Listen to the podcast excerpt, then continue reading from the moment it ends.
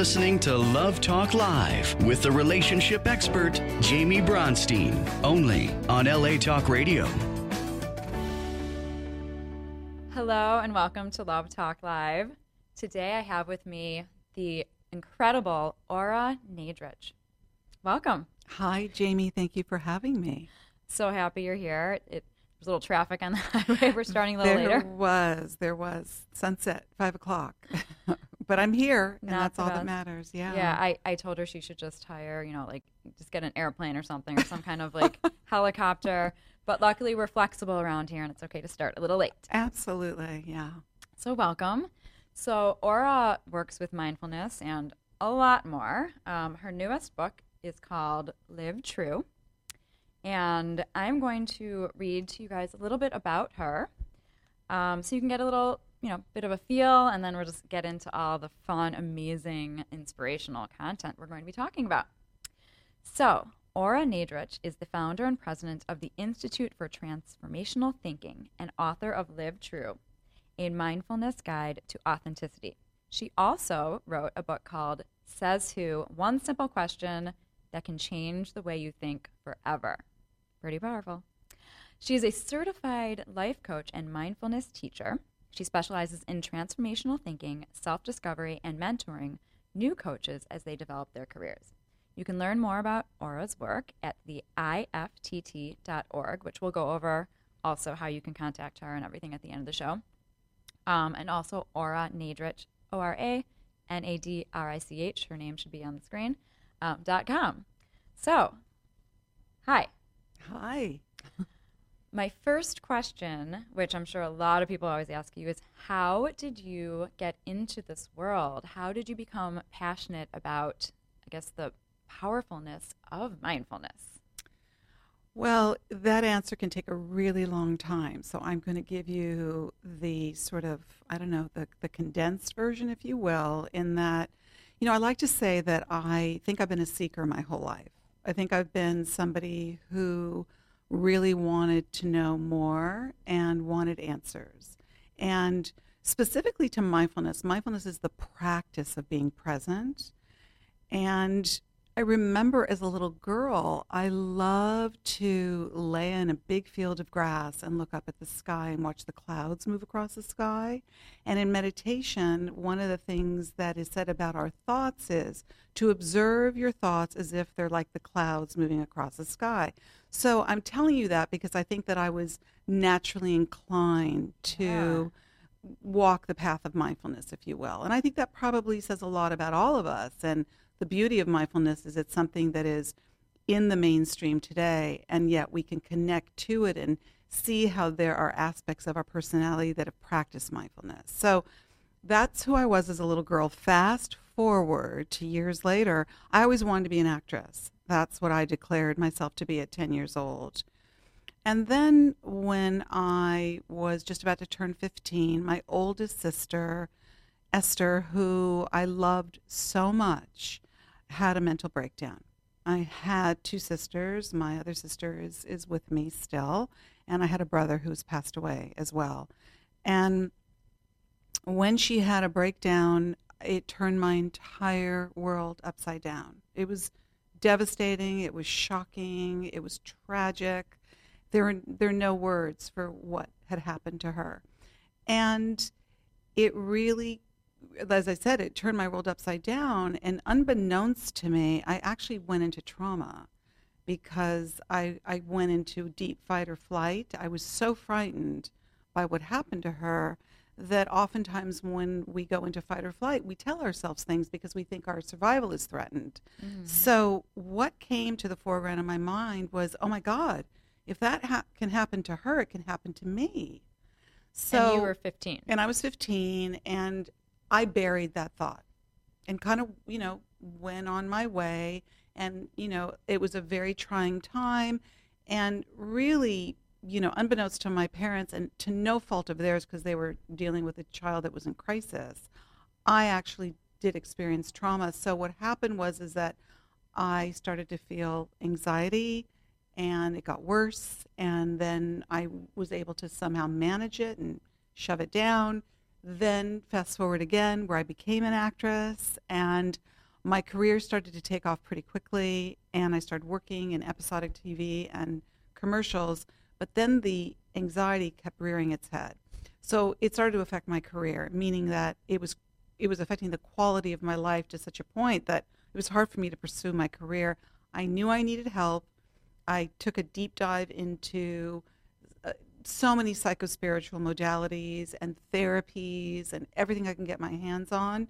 And it wasn't until I went into Jungian analysis that I really came face to face with my biggest fear. And it took a long time for me to realize that that thought that I had told myself what happened to her was going to happen to me had basically ruled my life. And I lived in fear. So, fast forward again, I got tremendous benefits out of my Jungian analysis. It helped me tremendously.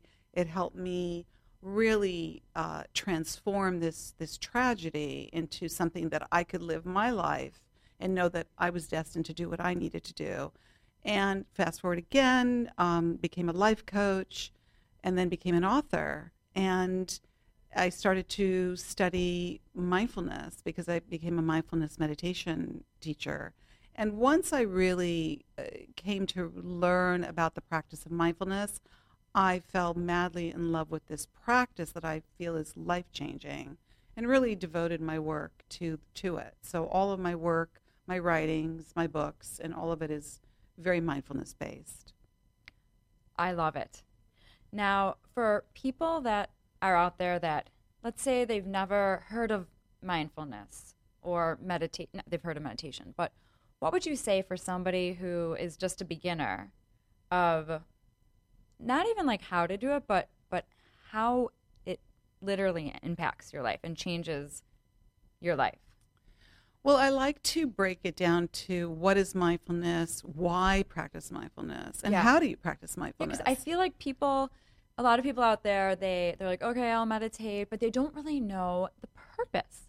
So if you say, if you meditate, your life is going to change in this way, you know, it gives them more incentive to. I feel like if they when they really understand it, and I feel like you are such a person, yeah, you know, such a great person to explain it and. Well, it is an incredibly it's an evidence-based practice that has tremendous benefits to it just like meditation does but i realize that not everybody can do it not everybody wants to do it and these types of practices are so beneficial that it, that what i say is you have to really decide if you want to integrate practices in your life that can really change your life it can reduce stress it can reduce anxiety i mean there's so many benefits to what these practices do. Mindfulness specifically, because people sometimes think, oh, well, mindfulness and meditation is one and the same.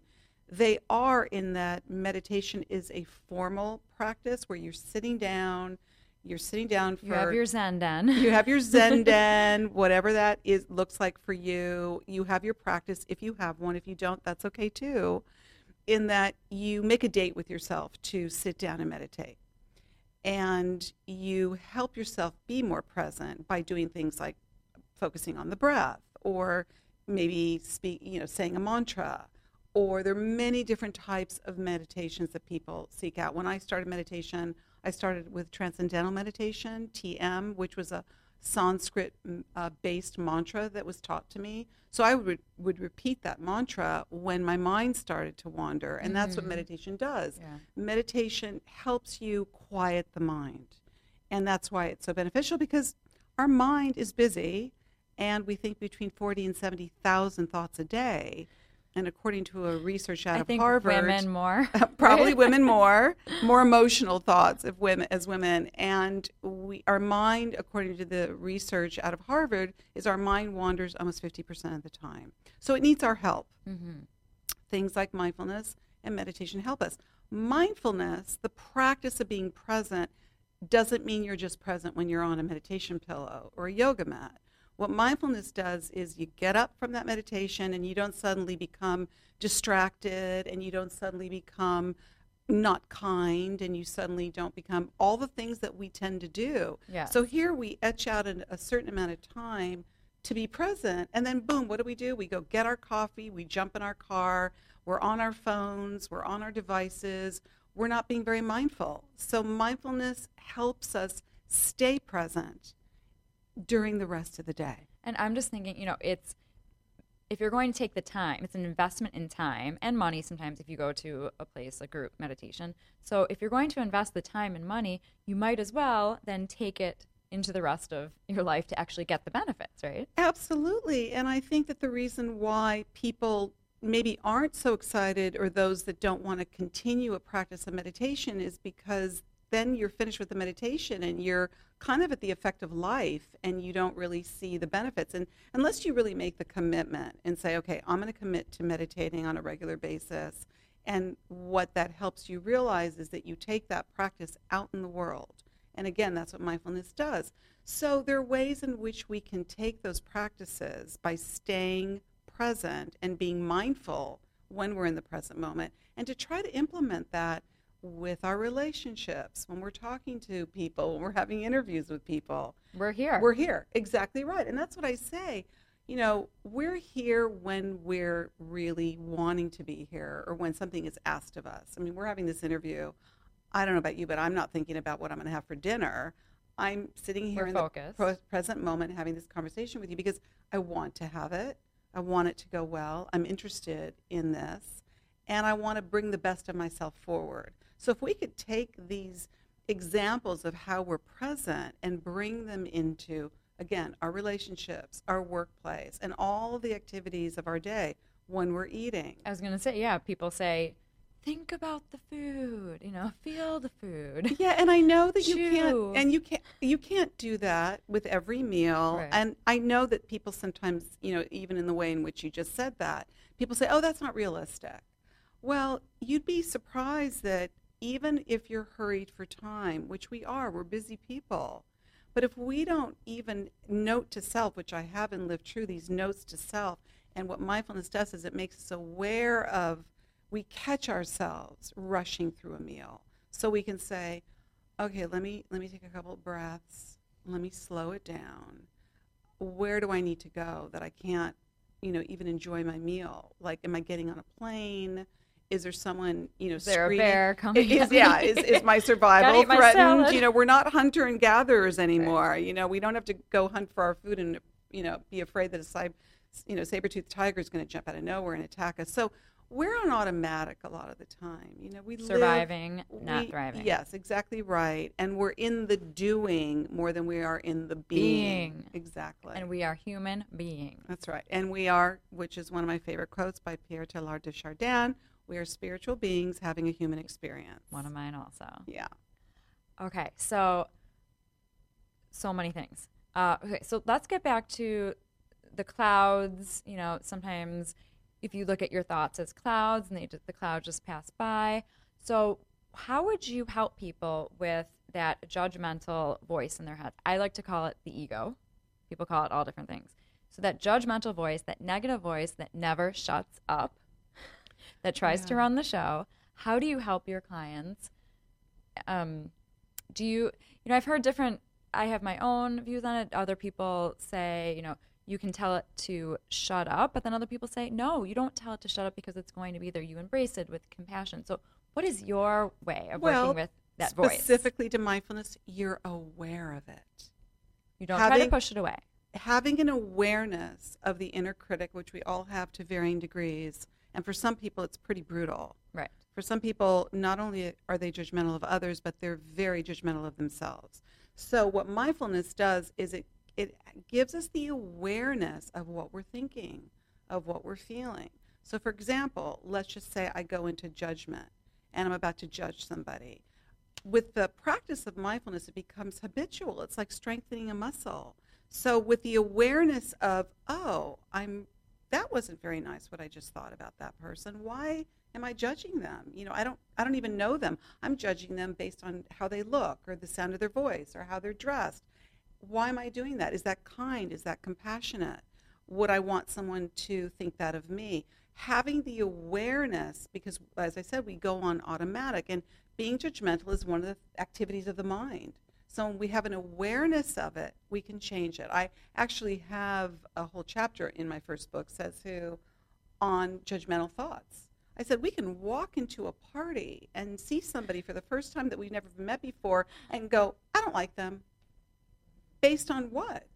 Do you know? I mean, I know we have this sort of tribal thing about us. Like we identify, oh, she, oh, she's wearing black, I'm wearing black. Oh, okay, we we're kind of we're, there's something similar between us. And then you meet somebody who's different than you and looks different than you and isn't into the same things you're into, and suddenly you make a decision that you don't like that person. And judgments. When we judge people or ourselves, it's it. You you can't connect. You can't connect with somebody else, and when we are judging ourselves, we can't connect with ourselves. That's right. So maybe it's also a wake up call to an incentive, let's say, to when you find yourself judging yourself or others, to just know that this you're getting farther and farther away from connecting with yourself and connecting with other humans. Absolutely. And you don't even have the incentive to connect with somebody. You've already basically blocked them. You've already, in your own mind, Yes. rejected them. And it's your own insecurity. That's right. And I think Issue. these, I think these um, behaviors, if we really look closely at these types of behaviors, we're going to see what's wrong with the world, because judgment is what creates prejudice and what creates hatred yes. and what creates racism. You know, we all have these seeds in us, and that's why I'm a big believer that we need to do our own inner work yes. and we need to look at things like the shadow that Jung called the shadow, which are aspects of ourselves we may not like or want to look at. So it's easy to project that on someone else and say, oh, I don't like them.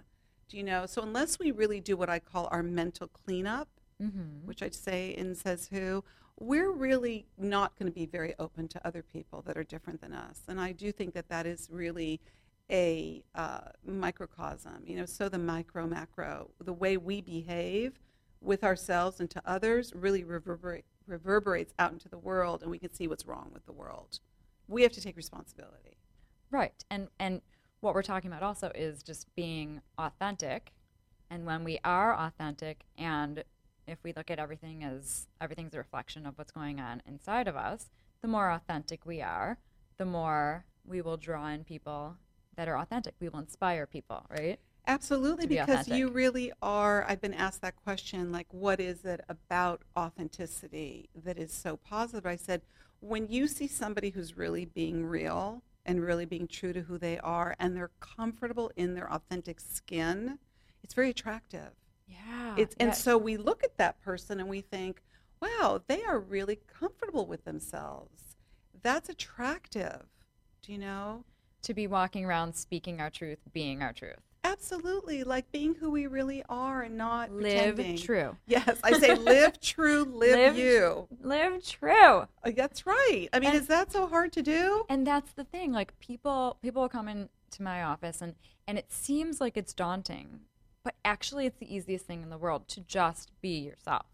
And it's freeing. Yeah. It's freeing, but It- I can it takes- understand the takes work. resistance and I can understand look, everybody eh, the same way that we have judgment is the same way we have the inner critic and the insecurities and that oftentimes the things that we don't think people are going to love about us is what keeps us inauthentic because Absolutely. you know that insecurity that inner voice that doesn't have self-love will say oh but if i show them who i really am they're not going to love me And then they're going to stay small forever. Their lights are going to dim and then that's going to be their life. yeah Or there's the alternative where they can own who they are and love who they are and shine that light. that's right you know i say it's a lot harder to be who we're not than to be who you are Yeah, because you've got to keep so much up- energy. it takes up so much energy and you have to keep up a front and a facade and it's Oh like you have to be on all the time and you know i always love those stories when you hear like someone say you know i went to the market i had no makeup on i had my sweats on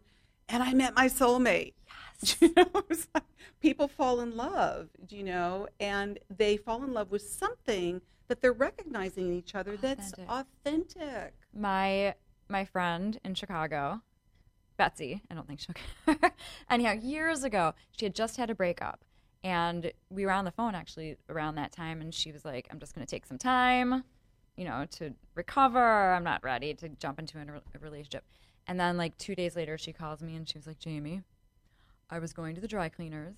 and this is Chicago in the middle of winter where you wear like the marshmallow jackets all the way down to the ground.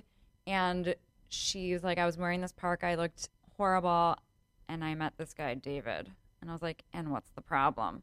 She's like, I looked horrible and I'm not ready. And I was like, Betsy, you never know when that when the person's going to show up, and they ended up getting married. See, those are the great stories because what that tells us is that who we think we are sometimes or what we think we need to show to others is not even what they're seeing in us. Yeah, Do you know? it's our own thing. Yeah, I mean, I say that a lot when I'm doing public events, and I and scan the room, and I'm seeing. It's like I see people's souls, and I think like if you could see you the way I see you, is that you're beautiful, Mm, you know. yeah. And sometimes it takes another person seeing us different than we see ourselves, and the the work is really about learning how to see ourselves, accepting who we really are, and living the authentic self.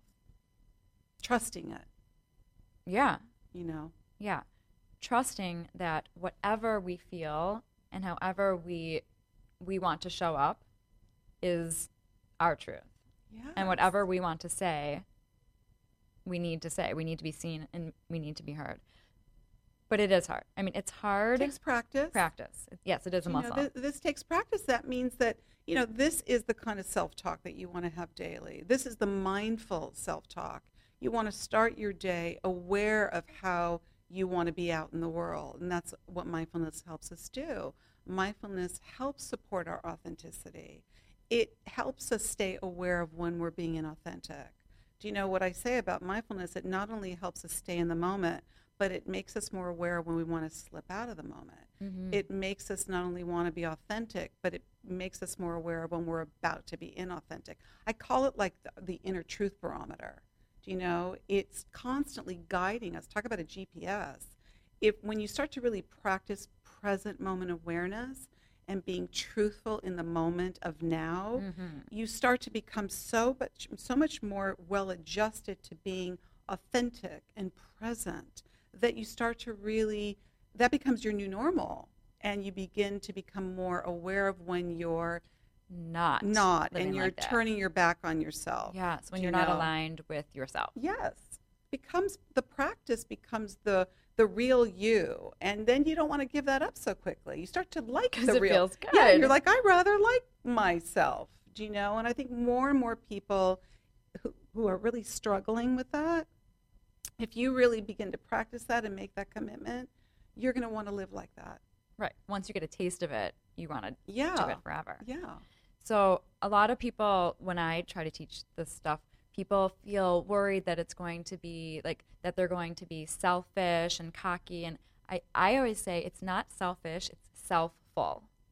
That's right. You're not full of yourself. You are full and you're whole and and it just it feels it just feels so beautiful. And It does. I mean, you don't have to suddenly be an egomaniac. You know, when you're being enough. When you're being true to who you are, that means that you're showing the best of yourself. Which I would think then you are showing your kindness yes, and you're yeah, showing your thoughtfulness and you're showing your compassion and you're caring. So it's not going to make you less of a you know caring or a selfless person. If anything, it'll make you more selfless.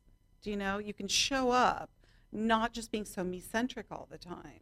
And when we are loving ourselves, we just want to love other people. Like Yes. there's no the ego isn't there. So it's not there's no competition and there's not the judging anymore. And it's just love and then you bring in more love. You do. You're you're in the flow. Flow. You know, you're in the flow of life.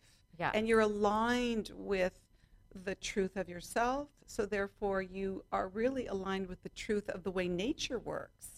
Nature isn't false. So if you're aligned with the true nature of you, I feel like we're in accordance and we're in alignment with the way the universe works. And that's when you can feel a sense of what's called oneness, wholeness. You don't feel separate. I don't feel separate from you. I don't feel separate from other. I don't feel separate from anything and anyone around me. And it's such a beautiful way to go through life. I agree. Now speaking of oneness, let's talk about love. Ah, my favorite subject. So, oneness, I believe two whole people come together, they form a new one entity. It's you know, it's not two halves make a whole. So so love, how have you worked with your clients in terms of whether someone wants to manifest love or if it's a couple that is already kind of going through issues, um, helping them? Um, and do you have a particular population singles, couples, breakups, divorces that you love working with the most? All of it, and I'm I've al- I'm also a wedding officiant, so I've, I've Oh. officiated Oh, weddings. that's amazing. And I literally bring mindfulness into if they want me to write their speech or their vows, I bring mindfulness into it. So she's available at I- the end. yes. Do you have a separate website for that? no, it's I think it's on my website, but I do and I and I love working with couples that really want to enter into this sacred union with Consciously. consciously and wanting to embark on this journey together, committed to mindfulness, do you know, which is something that is going to take your relationship higher for sure. So I think that, you know, I, I just spoke about that the other night, that mm, the benefits of mindfulness in relationships is huge. Do you know, it makes you more present, it makes you more present with your partner, it makes you more sensitive with your partner, it makes you a better listener. Do you know, it makes you really Be there. connect to your partner in a much more conscious way. Who doesn't want to be in a relationship based on, you know, being more conscious with your partner? And when you enter into difficulty, you use mindfulness skills to work through them rather than waiting to, you know, feel so resentful that mindfulness makes you aware of your communication so that you're not saying things. Things aren't rolling out of your mouth that you wish you hadn't said you're consciously aware of when you're maybe not getting your needs met so that you mm-hmm. can communicate it consciously to your partner. Do you know, I think all relationships should start with that.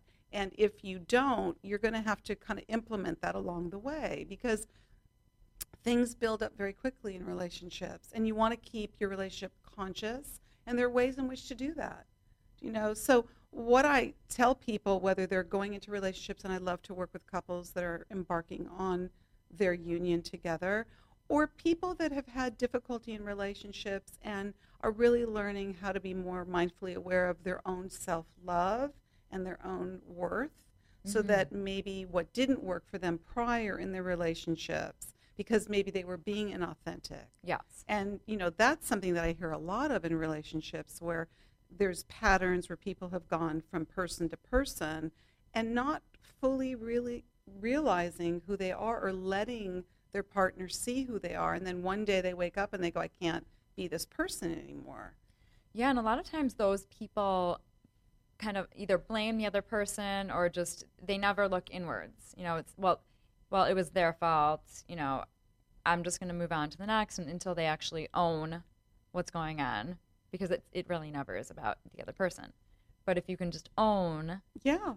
that this is what is going on inside of me, so I'm going to work on what's going on inside of me, so that I don't attract the same relationship. Over Right, and, over and that's a mindful awareness of your patterns, your habits, you know, some of your conditioning maybe, or some your of the stories you're your, telling your yourself. stories, the narratives. You know, that's why Says Who, you know, really takes a deep dive into that about the beliefs that we have, the thoughts that we carry over from childhood that become a part of our core beliefs that we carry into adulthood. Yeah. And as I say and Says Who, you are the creator and master of your internal dialogue, which creates your reality. What reality do you want to create? So it's being more mindfully aware of the thoughts that we're telling ourselves daily.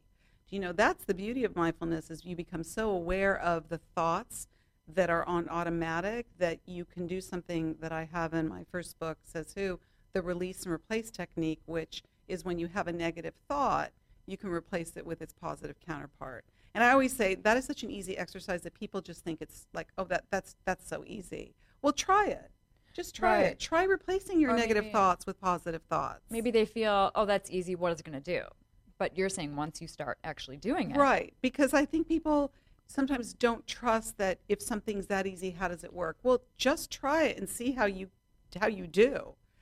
And if you really commit to changing out those negative thoughts that might say, I'm never going to meet my soulmate, who's going to love me, I'm not lovable, I'm never going to get my dream job, you know, all the inner Dialogue. you know, dialogue that we tell ourselves. or monologue, yes. just that voice yapping away. Yeah, exactly right. So these are changes, you know, and that's again the beauty of mindfulness is that we really take that step towards change by being mindfully aware of what it is we want to change about ourselves and do it with kindness and acceptance. You know, it's very important. And compassion. And compassion, which are uh, the other elements of mindfulness practice. It's being in the present moment with total awareness, self acceptance, and I always say the cherry on top is self love. Yes. And it's just, it's really about just going back, like we were talking about, going back inside and just. People really are not, people are sleeping, right? Walking around, sleeping. Oh, yes, not, they are. Not even close to aware. Mhm. Some people don't even know there's that voice. Absolutely. And then when you point it out, then they just they don't really accept that it's as detrimental maybe as it is. Mhm. And so it's kind of like a 12 step program. You know, the first thing you need to do is be aware like okay, yes, That's right. this It- is not helpful. It's absolutely right. helpful You know, the, I, I love that you brought up sleep because I do feel that way. I feel that people are a lot of the times sleep. through They're life. sleepwalking. They're going through the motions. They're on automatic. And they feel like they're in victim mode, you know? Yeah, there's that, but there's also Jaime, you know, a thing that has to be talked about, and that is that people are anesthet- anesthetizing themselves. They're Yes. they're medicating or self-medicating, and the opioids crisis is huge. So, what are people numbing themselves about? What is it that they're not able to handle? And- Do you know? Oh, and this is another thing that I wanted to bring up.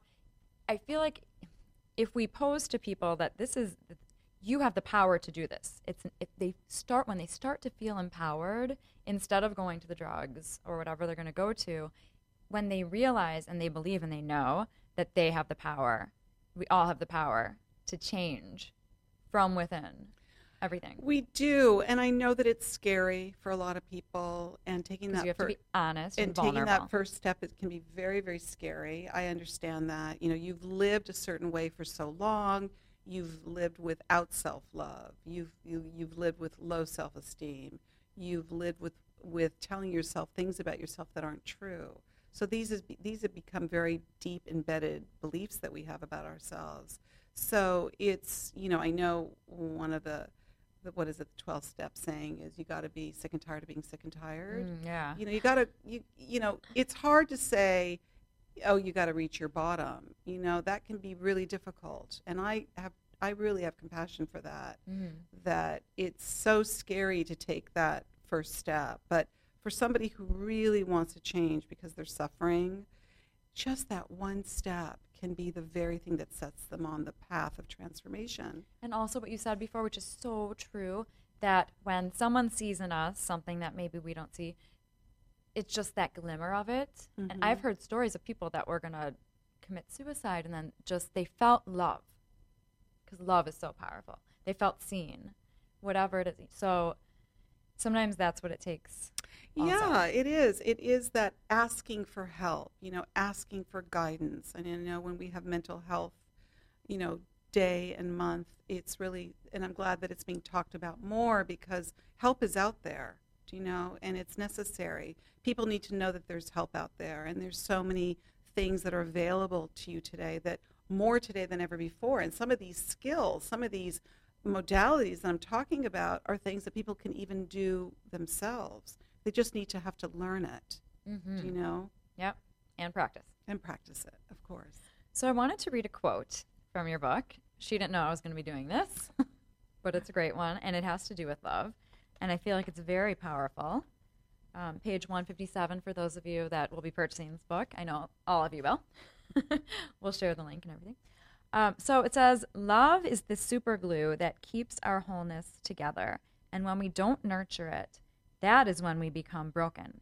If for no other reason that when something isn't held together, well, it stands a greater chance of becoming damaged. Protecting our wholeness should be paramount, especially knowing that it protects our ability to love. Hmm. Powerful. Thank you. I, I just got a whole wave of what I felt when I wrote that, you know. Yeah, love love is is is a gift. It's a gift. We have it in us. We have this ability to love and yet we keep ourselves from love. We keep ourselves from loving ourselves, which then gives us a hard time to love another person or to receive love. Mm-hmm. Do you know? Yeah. But it is the glue. It is the great glue. Do you know? It really is. It's the glue that keeps our heart whole and intact. And sometimes it's just the very thing that we need to connect to. You know, you talked about earlier about what you know. It's it's our desire to connect. I think so much of the pain is because people are not connecting. Yes. They don't they don't feel a connection. So To that themselves and others. right to themselves and even the use of drugs it's like you want to feel that connection i think it's wanting to feel a connection to something that's much higher Mhm. and it's something that i feel in a more spiritual sense is that we all want to feel whole we want to feel you know whole again and if you do feel broken you don't feel whole at all Right. do you know so it's love love is the answer for sure Love really, I mean, it sounds cheesy, but love does cure everything. It feels good. It does. And that's why, you know, again, yes, it's easy to say, love yourself, you know, when it's hard to do if you don't feel that.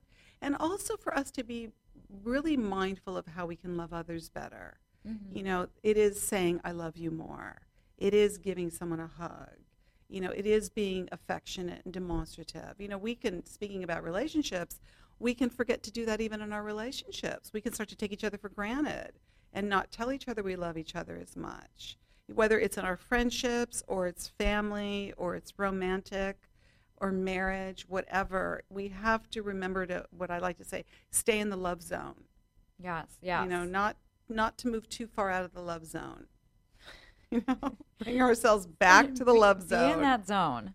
yeah. So Julia Roberts, um, and I just I would not have thought about this, but um, I was watching an interview the other day, um, and she said that she and her husband, Danny Moder, is his name? they every day they make it a point to greet each other and give each other a hug, like not just a oh hi, you know, how's your day, but just like a heart to heart hug. And Yeah. there's something energetically that happens when you have a heart to heart hug Oh, yeah. whether it maybe one of them maybe both of them had amazing days but you know and they still hug but say one of them had uh, just a rough day there's something reparative restorative that happens with a hug Absolutely, and I love that you use the word repair and restore because in Live True I have something called mindfulness repair, and it's one of my favorite little little tips. In that I say you can get up in the morning, you you know, which mindfulness really helps us from the minute we open our eyes to be in gratitude by being grateful that we're alive one more day. But oftentimes we jump out of bed, get in that shower, guzzle our coffee, get in the car, and we're on the freeway. Well, what do we do?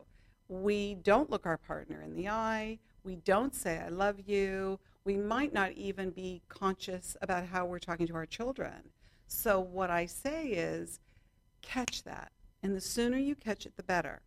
And, you know, sometimes you can hurry to get out of, out of the house and you're in the car and you're like, oh my God, I forgot to tell my partner I love them. I forgot to look them in the eye and say, have a great day. I mean, it's unbelievable how we could be so rushed that we're not even looking at each other in the eyes. Do you know? So mindfulness repair is a great tool to suddenly be aware of like, oh, I didn't tell my partner that I love them. I'm going to circle back to them. Or maybe I'll call them right now. send a text with some cute emojis That's exactly right. And send some flowers something where you can say, "Hey, sweetheart, I'm sorry that I was so rushed when I got out when I was, you know, leaving today. I I wanted to tell you that I love you." mm-hmm. And it's amazing how appreciative that person will feel when we haven't been really mindful.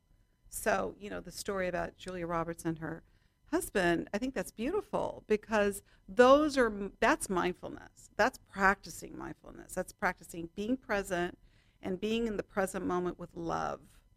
Whether it's again the love for yourself or it's the love for your partner or both. Do you know? Mhm. yeah it's everything Yeah. yeah and then especially and then also their kids if they happen to be around to see their parents loving each other Yeah, you know, it's too easy, like I said, to slip out of the love zone. It's too easy. We're creatures of habit, and it's very easy for us to get complacent. You know, we have a tendency to get complacent, we have a tendency to get bored, and we must be careful not to take each other for granted. And mindfulness helps that. Again, it keeps our awareness sharp. It keeps our, our awareness heightened. And when, when we heighten our awareness, we're raising consciousness yes we are. we become more conscious human beings. and then it spreads That's right. it's That's right.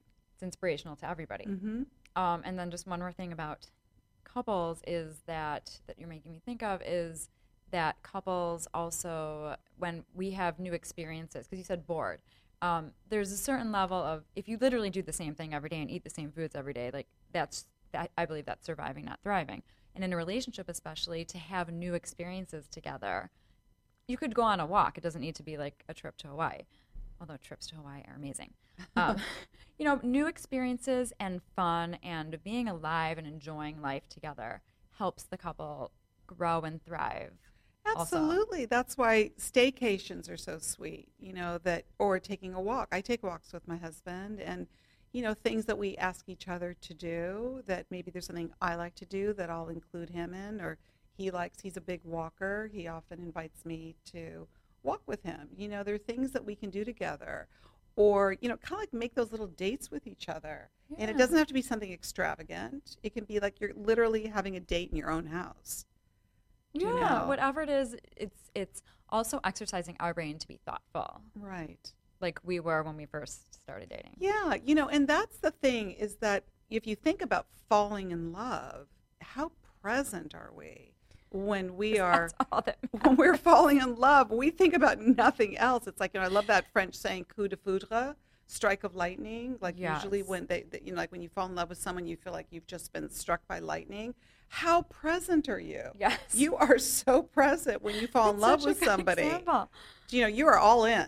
That's all you think about. You're That's at right. work. That's all you think about. yeah, about. you're like a, you're constantly. you're peeing. Like it doesn't matter. Like all you do. That's, That's, right. all you think about. You know, so That's what we should start. Tell- like just think about that time you fell in love, or just you had that first crush, or whatever it was. Even a crush. Just think about how focused you were.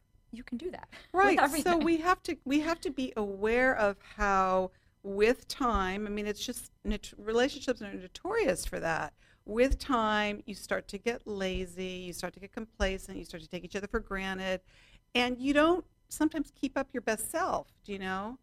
And again, yes, one could say, well, but if I'm authentic, that I can be all things in front of my partner. Yes, you can, but you also want to be mindful and considerate and thoughtful. like being rude just because you feel That's like right. being rude. It's authentic to you. That's no, not authentic. no, that's being rude. authenticity, like we say, is kindness and compassion. That's right. Because authenticity is when you're tapped into your heart, and our hearts are not rude. and caring and caring. Yeah, Caring. rude is being sloppy, yeah. and that's not being Yeah. mindful. Lazy. Yes. Exactly. We agree. Yeah. So, um, anything else you'd like to share, and or how people can contact you? Now we have another event. We have the the marriage thing also. So, I feel like there's a lot that you need to tell them. About marriage. No, about um, how to contact you. marriage you. is a good thing. Yes, it is. about that you officiate weddings. And, I and- do. I do. I, I love officiating weddings and I love the whole idea of supporting, like I said, for couples to really, I think marriage is a sacred union. I really do. And I think if you enter into that union valuing it as such, if you really recognize that this is a a sacred union and that we have joined this in this bond together, I feel it's it's a spiritual evolution Yes. because you're growing and you're evolving together. And once that becomes stagnant and you're not practicing mindfulness, then that's when you're really not, you know, you're not feeling that it's no longer a sacred union. So I love to help people with that. It, it's sad that so many relationships end and they don't have to. Do you know? It's like sometimes just when you're about to walk out the door is, I mean, unless you genuinely don't love your partner anymore, uh, I, I respect that and- I get it.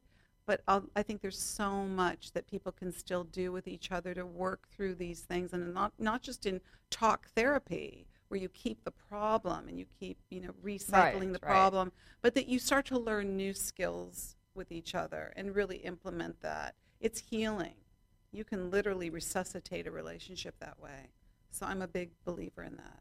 Right, and at the same time, I do believe that you know some people come into your life for a certain amount of time, and it's like the karma, and then you Yes, You of course. do the karma, and then um, you know some people are just not supposed to be together, but they were supposed to be together for a certain amount of time. Right, So- but you want to- be conscious in the time that you're together, and you want to be conscious in the way that you part. Do you Yeah. know? Conscious uncoupling. Yes, yes, love that. a good That- book. That's written by my dear friend Katherine Woodward Thomas, and it's a fantastic book, and it's true. Conscious coupling and, And con- conscious conscious uncoupling. uncoupling if needs be. Yes. Be conscious, no matter Yeah, what you be do. Be conscious in all that you do. Yeah. it's the next movement. Just be conscious. Yeah. So, and people can contact you on your website. Right. OraNadrich.com. And my website is chock full of a lot of things. It's got what I'm doing and articles and, and workshops. And I just um, am implementing mindfulness in the workplace. So I'm super excited about that. I've been interviewed a lot and done many interviews in business magazines about Wonderful. how uh, the World Health Organization has just cited uh, workplace burnout a disease. So I, I think we need to bring mindfulness into the workplace, people. It is so needed. Yes. It's, ser- it's serious business.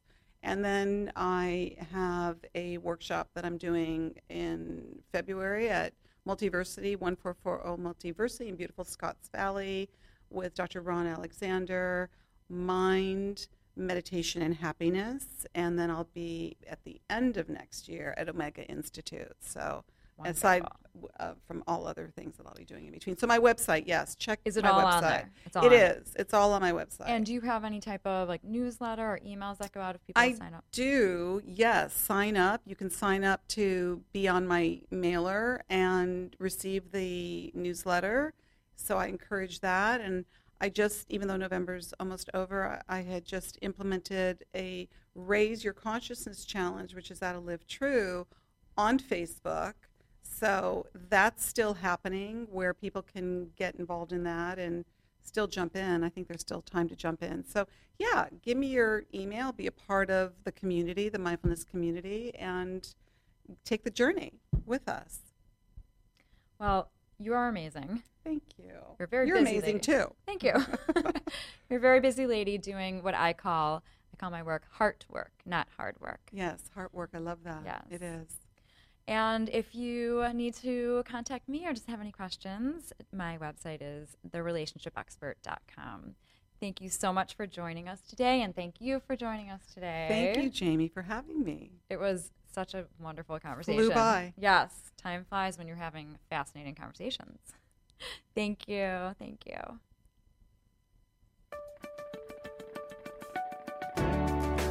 You're listening to Love Talk Live with the relationship expert, Jaime Bronstein, only on LA Talk Radio.